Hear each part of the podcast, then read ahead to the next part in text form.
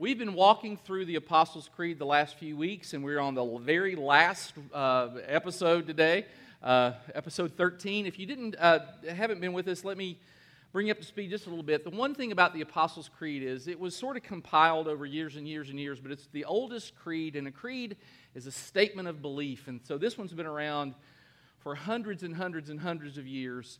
And today, on this very day, around the world, there, there will be churches who recite the creed and this has gone on for centuries. And so when we talk about the creed and when we look at the creed, we're connecting not only with our fellow brothers and sisters in Christ around the world today, but we connect with our uh, fellow brothers and sisters in Christ through the centuries. And so that's kind of what we're doing with the creed. We're just at the end. We're going to talk about the resurrection and eternity and what that looks like for you and for me. And it was a great song to kind of lead into that, this last song, I'm Not a Slave to Fear, because, I mean, finish this sentence for me. If you go someplace, you, you go to a movie, a Stephen King movie, or, or maybe you ride this roller coaster, Spinal Tap, the roller coaster, or whatever, and, and when you get off that, you, you would say something, see if you can finish this, the, the sentence. That thing scared me to what? Death, right, death.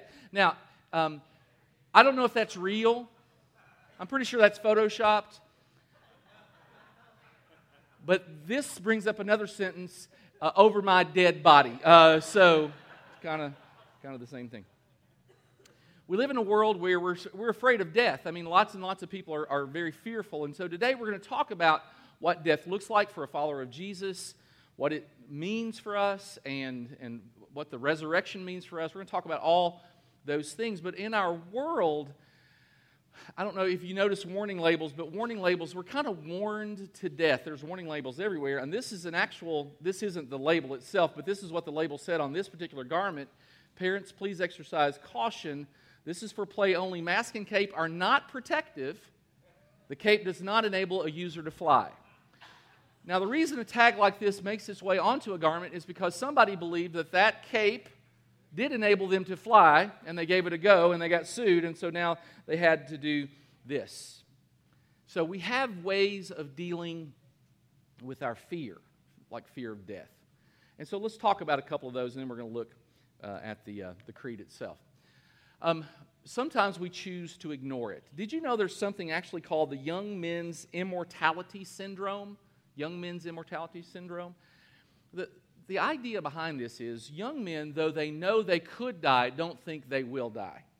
And statistically speaking, that's why um, that young men, the leading cause of death in young men uh, are accidents. They have a tendency to be daring and dangerous and do foolish things. And if you're ever around a young man, or if you've ever been a young man, you know that's true. I, I can count, I can probably give you 10 or, or 15 different examples of me doing really, really stupid things that I shouldn't have done and from which I nearly died. Uh, you know, they say cats have nine lives. I think I'm on about life 16 because I've done really, really dumb things. So sometimes we just choose to ignore it. another option that people choose in how to deal with their fear is sometimes they just isolate themselves. They try to pull away, hold away from everything that could cause them um, death. And so they don't ride on trains or planes, and they um, make certain that they live in a certain place where they don't have to go out very often. And, uh, you know, uh, uh, what, what's that old joke about the, the redneck heard that uh, um, most accidents happened within 10 miles of his house, so he moved 11 miles away? I mean, that, that kind of thing, you know, that kind of deal.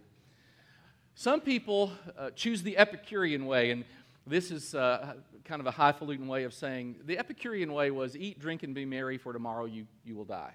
And, and it's sort of, this is uh, if I'm going to die anyway, I'm just going to live with all the gusto I can, and I'm just going to be pleasure centric, and that's the kind of life I'm going to live, and I'm just going to do it for myself, and uh, no holds barred. Uh, it's just all about me.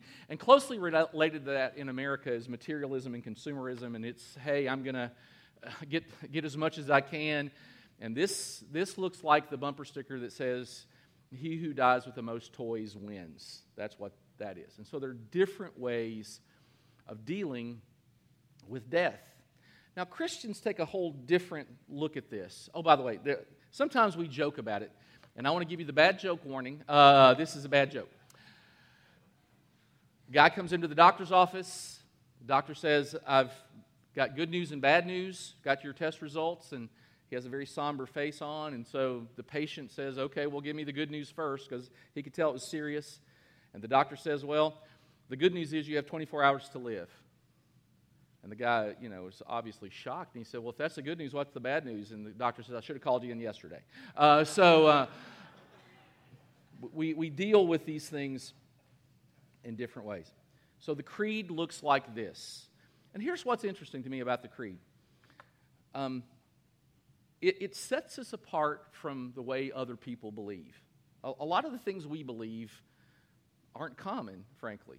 I'll, I'll, I'll point out a couple, but the creed looks like this I believe in God the Father Almighty, creator of heaven and earth.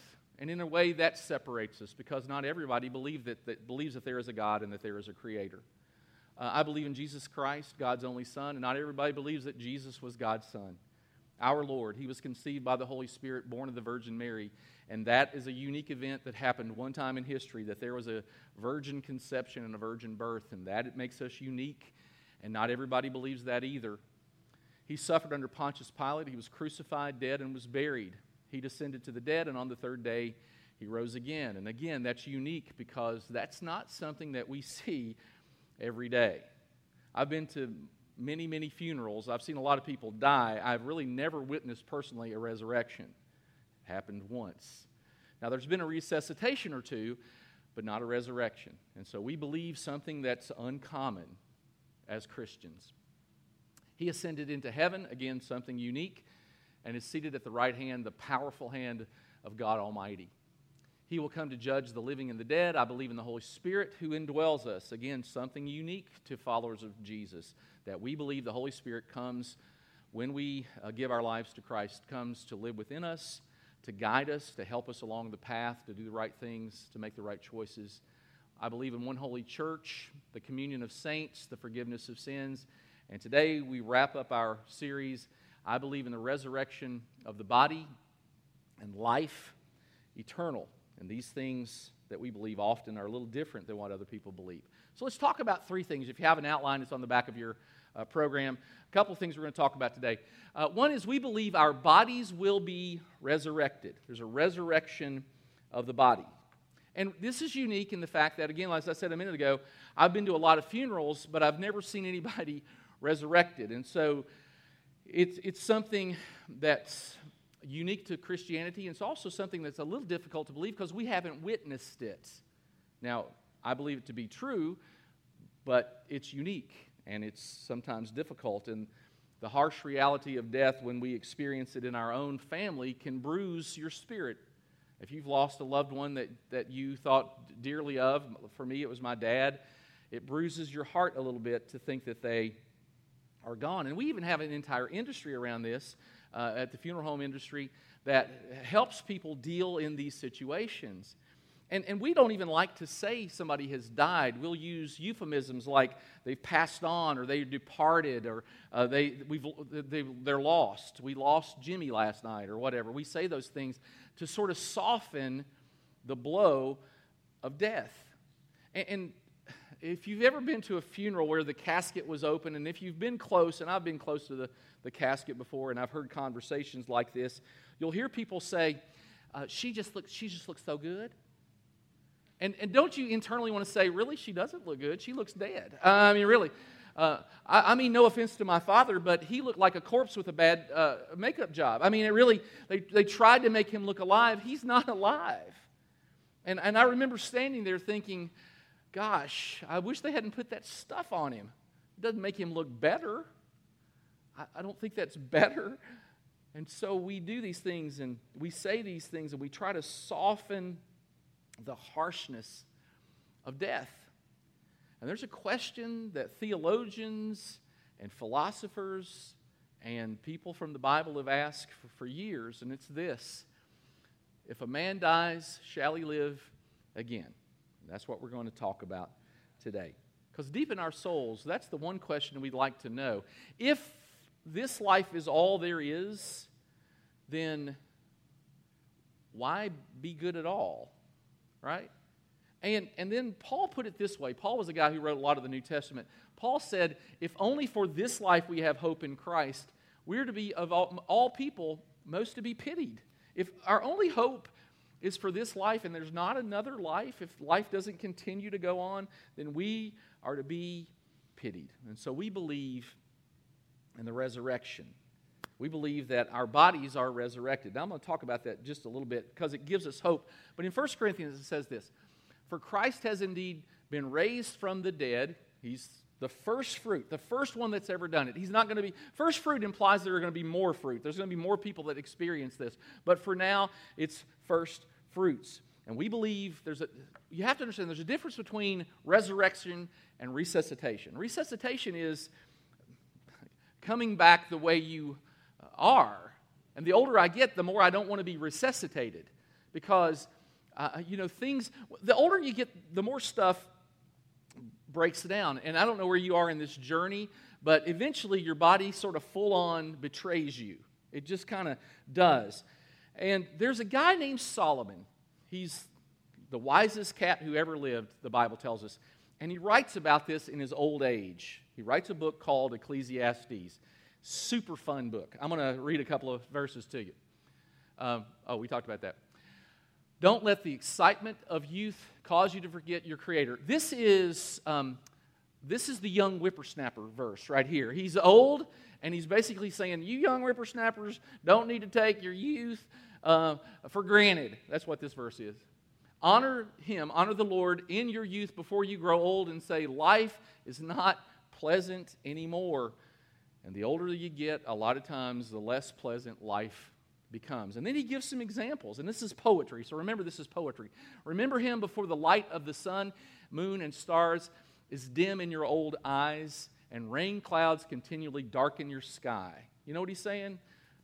That's when you can't see anymore. You, you start to not see things well. And then he goes on, it, it gets better.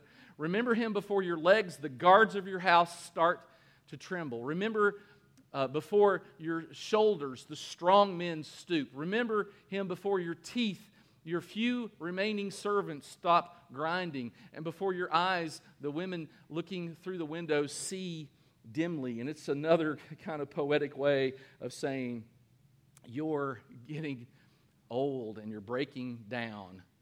This happened to me. You, there's a, a time in your life, usually, if you live long enough, where you have a realization that you aren't going to live forever. For me, it was at 40 years old. I had a heart attack when I was 40, and I remember going to the emergency room. I had been feeling poorly, and I went to the ER, and the, the ER nurse was, was uh, asking me some questions. And here's what's really here's I need to, I'm going to let you in on a, a, secret. If you're talking to the ER nurse and her eyes get really big and she uh, makes you stand up and runs you to uh, back into emergency, that's not good. Uh, I just want you to know that. And so that's what happened to me. I'm talking to her and I'm giving her my symptoms, and she said, We'll finish the rest of this paperwork out later. Let's go. Uh, and so she kind of picks me up, and I'm like having a heart attack, and she's jogging me. I'm not sure that's right, but uh, she jogged me to the back. And then uh, s- some guy, um, uh, some doctor uh, put uh, some kind of a, it was a clot buster or something in my, in my arteries. And um, you know, nobody really told me what was going on. I kind of like to know what, what the deal is, you know, what's going on here. And so I remember sitting there and I'm, I'm, I'm you know, I'm, I'm losing my lunch and I'm just not, not doing very well. I don't feel good. And, you know, in, in emergency rooms, they're busy. It's a funny thing about an emergency room, always busy. And the guy's walking by, the doctor's walking by, and I, I can't get his attention. So I grabbed one of the nurses and I just said, Could you tell me what's going on? And she said, You're having a cardiac event. I'm like, What? Is that like a heart attack? That sounds like a heart attack. And she said, Yeah, that's what you're having a heart attack. I'm like, Well, talk English. Uh, uh, and so for me, it was when I was 40. It's like, okay, I'm, I'm, this whole thing is breaking down here. For some of you, it's when you got glasses, and then you got bifocals, and then you got trifocals. You like you work for NASA now. You know, you got so many lenses going on. And it happens. It happens to all of us. And Solomon continues Remember him before the door to life's opportunities is closed. And you want to work, and you can't work, and it gets to a place where you can't do. How many people have you said this to, or have you heard say, I can't do what I used to do? And the sound of work fades, and now you rise at the first chirping of the birds, but then all their sounds will grow faint. And you start getting the early bird special at the diner for, at 4 o'clock, and you're in bed by 8.30, and you get up at 2 because that's the way it works. And our bodies sort of, the funny thing, we, we kind of have this love-hate relationship with our bodies, if you think about it. You know they we, we like them when they work for us but then they wear out and they start to leak and expand and wrinkle and they get creaky and the arteries harden and gravity pulls things down that we don't want pulled down and our heart slows and our bodies bulge. And we get in a rocking chair and we can't get it to work. I mean that's a bad thing right? And you're asleep and there are people around you wondering if you're dead. That's bad. That's a bad sign. That's really not good when they put a mirror under your nose just to see if you're breathing i mean you know that's really not good that's not good and then we, we get older and we start to think about our diet. And, you know, I, I looked up some diets. There's low carb, low fat, paleo, gluten free, cabbage soup, grapefruit. One question I've got for you if God didn't want us to enjoy that food, um, then why would He make it so tasty? I, I, don't think there's a good answer. I mean, I think, I think that's part of it. But we, we want to watch our weight, so we got Weight Watchers and we got Jenny Craig and we got curves. And here's the truth and I think you should take care of your body. I really do. I think it's a temple of the Holy Spirit, and you should take care of it. And, and I think it's something that we need. It's a gift from God. Our bodies are a gift from God. But here is the truth nobody's body lasts forever. It just doesn't. And people who take great care of their bodies, eventually, eventually, that body wears out. It, it's just designed to not last forever. And so uh, you, can be a vegan and you can juice and, and you can do hot yoga and you can sleep in a hyperbaric oxygen chamber and eventually these bodies, as great a care as we can take of them, will eventually wear out. It is simply a matter of fact. Mortality rate on the earth is 100%. I mean, people, all people die. It's just what it is. So we believe in a resurrection, and we believe in a resurrection of the body. And, and I'm going to talk about what that looks like for us. But the second thing that we believe is that we believe we don't have to fear death. We who follow Jesus, the Bible talks a, a, bit about death. And so let me give you a couple verses and we'll unpack it a little bit. But the Bible says in Hebrews, people are destined to die. So, number one, death is certain, just like we talked about and uh, after that to face judgment. We're destined to die, but that doesn't end our lives. It's just the next phase. And the Bible says Jesus broke the power of death and illuminated the way of life and immortality, and that Christ then therefore defeats death. And ultimately, death remains the last enemy. The text says the last enemy to be destroyed is death. And the Bible here, here's what this was interesting to me, and I never really thought about it this way. Dr. Charles Ryrie was a great theologian, and he talks about the fact that death is the unnatural separation of the body and the spirit. And we don't think that way because it's kind of like, well, the most natural thing in the world is for somebody to die because we see it all the time. People live and then they die. But Ryrie's point is the only reason we die is because of sin. And he backs this up with this text that says, when Adam sinned, Sin entered the world, and Adam's sin brought death. So we should all say right now, thanks, Adam. Uh, thank you, buddy. So death spread to everyone, for everyone sinned. And the point is this death exists because sin exists. And at the resurrection, there is no more sin in heaven, and therefore there's no more death in heaven. Basically, death one day will die which is interesting. Which brings us to the resurrection. When death is dead, when there's no more death, what does it look like for those of us who follow Christ? Let's talk about the details. We believe in the resurrection. Number one, it says here, Listen, I'll tell you a mystery. We'll not all sleep, but we'll all be changed. In a flash, in the twinkling of an eye, at the last trumpet, for the trumpet will sound, and the dead will be raised imperishable, and we will be changed. Super important to get this. Let, let me point out three things real quickly. The first thing is it, it happens quickly, in a flash, in the twinkling of an eye. It's kind of like driving through Pumpkin Town. If you blink, you miss it. So it's, it's quick, it happens fast. It's going to be fast. And it'll happen when Jesus returns. He talks about at the last trump, and that's uh, symbolism for Jesus' return, his second coming. We talked about that a few weeks ago. And then it said, the dead will be raised imperishable, and we will all be changed. So we, we receive something, uh, uh, we receive, the Bible talks about, the, the, the Greek word is doxa, a glorified body. And this one is designed to not wear out, which is super cool. Now, let's go on. But someone will ask, How are the dead raised, and what kind of body will they, will, will they come? Uh, how foolish. Uh, what you saw does not come to life unless it dies. And when you sow, you do not plant the body that will be, but instead you plant a seed. Perhaps it's wheat or it's something else. But God gives it a body as He has determined, and to each kind of seed He gives its own body. And this is a picture of an acorn. Now, those of you who know anything about uh, plants know that you plant a seed, but the seed doesn't look anything like the plant that comes eventually. And so, an acorn, look how small it is. It's tiny, right? And if you were to study an acorn and you didn't know anything about what happened to an acorn when it went into the ground and when it grew, if you didn't know, if you just were to dissect an acorn, you, there's no way you could look at an acorn and say, well, that's going to be an oak tree. Uh, you can cut it apart. There's not a little oak tree in there ready to grow. It, in fact, it is a miracle. Every time you see a tree, it came from some seed. Every time you, you see a plant, it came from a seed that looked nothing like the plant does today. My wife loves flowers. I, I mean, I love that about her. Um, what I love about that the reason I love that about her is uh, her birthday and Mother's Day are really close together, and it's it, they're both in the spring.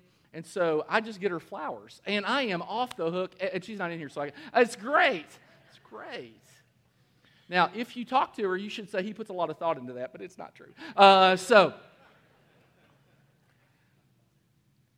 but what we love at our house, Miriam and Elise, they'll plant stuff. I, I stay out of the way. You know, I, was like, hey, look, there's stuff.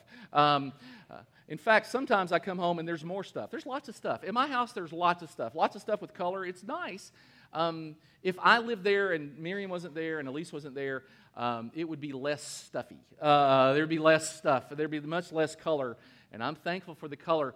But what I know is this when you plant the seed, the seed doesn't look like itself when it grows and an acorn becomes an oak tree, and who saw that coming? And this is the illustration that Paul uses to talk about our resurrected body. It's different than it was before. And that's why I talked about it a minute ago. It will be changed. So, this, let's go back little acorn is what you plant. And by the way, uh, if you've ever heard somebody use the expression, well, we planted Uncle Jimmy, you know, the other day, it's theologically correct. Uh, it's great terminology. Um, it, it's, it's true because you plant the seed and something completely different, but the same. Isn't that interesting how God does that? Now, let's talk about the truth is today we're acorns in fact, you could look around you, look to your right, that person's an acorn. Look to your left, acorn. They're all acorns, which means they have the potential to be mighty oaks. Or if you can't go that far, pumpkin seed, you know, whatever. Uh, uh, you, there's, there's something, there's seed of some sort. And, and Paul would say, Today you're an acorn, but someday you're going to be an oak. And that, that's the illustration that he gives. Now, it's important to remember what resurrection isn't. Let's go, let me, let me tick some of these off. Remember, it's not resuscitation. Resuscitation, like um, Jesus had a friend named Lazarus, and he had been in the grave for four days, and Jesus, he was resuscitated and he came back. But eventually, Lazarus died again. I mean, he died ultimately. So we're not talking about, we're not resuscitated. It, it's different than that. We're not reincarnated. You don't come back as a spider monkey or a plant or Tim Tebow's girlfriend. I mean, none of that happens. Um, sorry for your luck, but that's the way it works. Uh, we don't get uh, reincarnated. We don't become angels. This is so confusing for people. And I, don't, I know you've heard people say, uh, you know, somebody will die, they're an angel now. Well, they're not an angel now. Nowhere in Scripture does it say you become an angel. You don't become an angel. In fact, what's really interesting if you read Scripture, angels look at our salvation and it says they marvel, they're amazed at what we get to experience. And so you don't become an angel. You don't want to become an angel. Nobody becomes an angel. If you hear that, be nice. You don't have to say, that's stupid. My preacher said you're stupid. Uh, that's not what you should say. Tell them that the preacher up the street uh, said they're stupid. We'll do that for each other. Okay, that's what we're going to do. But that's just, I mean, scripturally speaking, that's not what happens. You don't become an angel. And I know some of you have been hoping I'm going to haunt, you know, I, you know, I got somebody, when I'm, when I'm gone, I'm coming back. I, you know, I know some of you have got that kind of vibe going. Uh, you don't become a ghost either. I know that's kind of a bummer for some of you because um, there are some people. So basically, what that means, if you want to haunt them, you're going to have to do it now. Uh, so um, that's a word from your pastor, uh, that, but that's the deal. So we don't resuscitate, we don't reincarnate, we don't become an angel, we don't become a ghost. These bodies, this seed is buried and we get a resurrected, changed body. And all the marks, and here's the good, I'm going to give you the good stuff right now. All the marks of sin are removed. You know, maybe the best part, I don't, I don't know about you. I mean, I know I'm in a, a room with lots of people and there's very little sin here. And I, I recognize that. But when we receive our glorified bodies, no more sin. All the marks of sin are taken away. And we look at Jesus. When Jesus was resurrected, you'll notice what happened with him. I mean, if you read about the, the accounts of his resurrection, he came back. Great news. He ate with the disciples. He drank with the disciples. He had conversations with the disciples. They knew who he was. He was recognizable. They, they knew him. He had the marks of um, of the crucifixion, you know, the, the nail scars in his hands. He had that. And it was a badge of honor, honestly, for him to have that. I, I love the idea that we get to still eat and drink because I really like to eat and drink. I, I like that a lot. I, I, like a, you know, a, a, nice bottle of water, you know, when I'm really thirsty. I, like, uh, I had a good steak the other day. I haven't had that in a while. Yeah, it was so good.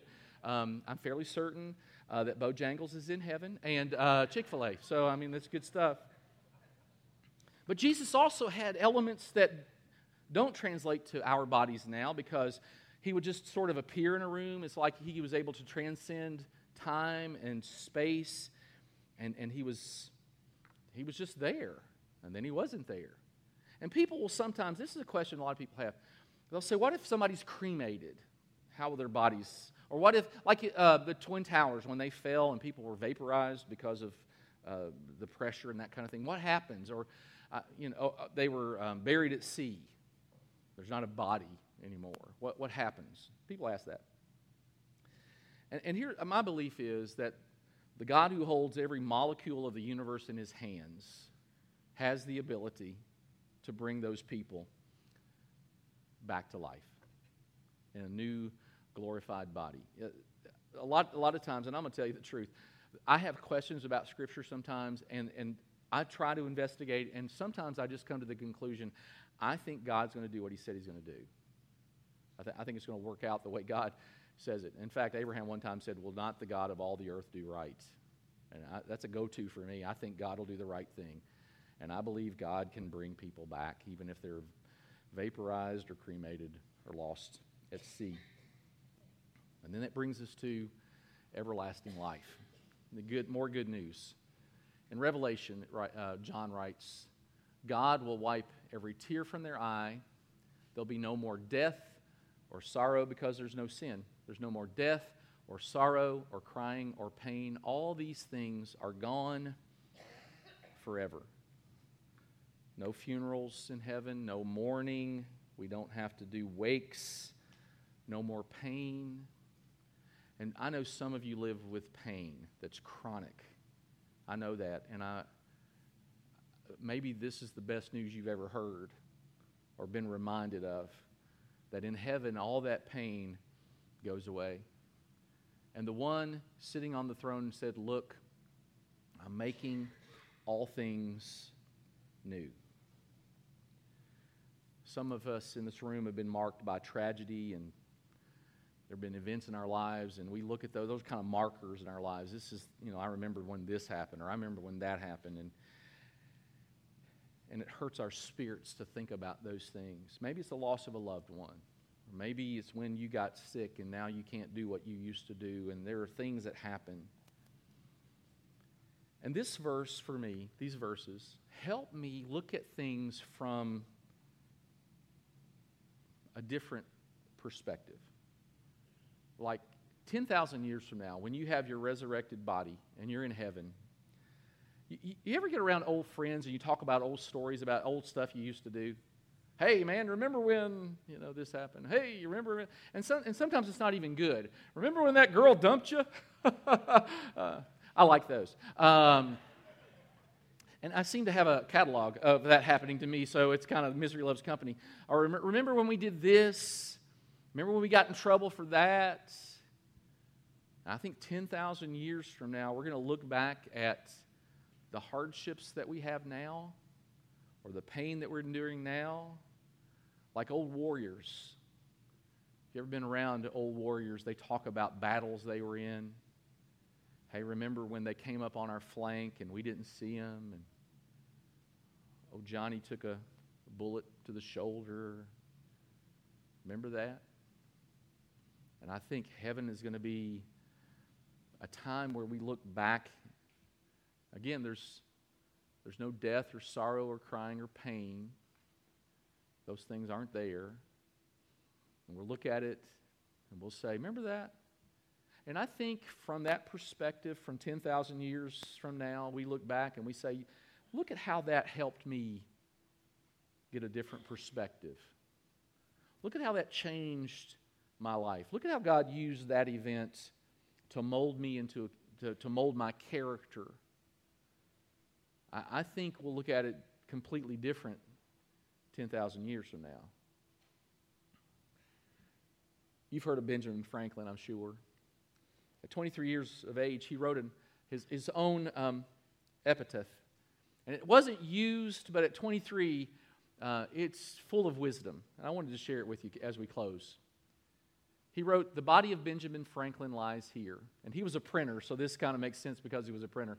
Like the cover of an old book, its contents torn out, stripped of its lettering and gilding, but the work shall not be lost, for it will appear once more in a new and more elegant edition, revised and corrected by the author. I think that's, I think that's great. We believe in the resurrection of the body, that we become new, that we're not raised to a tweaked back and bad knees. We're not resuscitated, but we're raised to a newness of life. We believe that we get to spend eternity where there's no sorrow and no crying and no pain.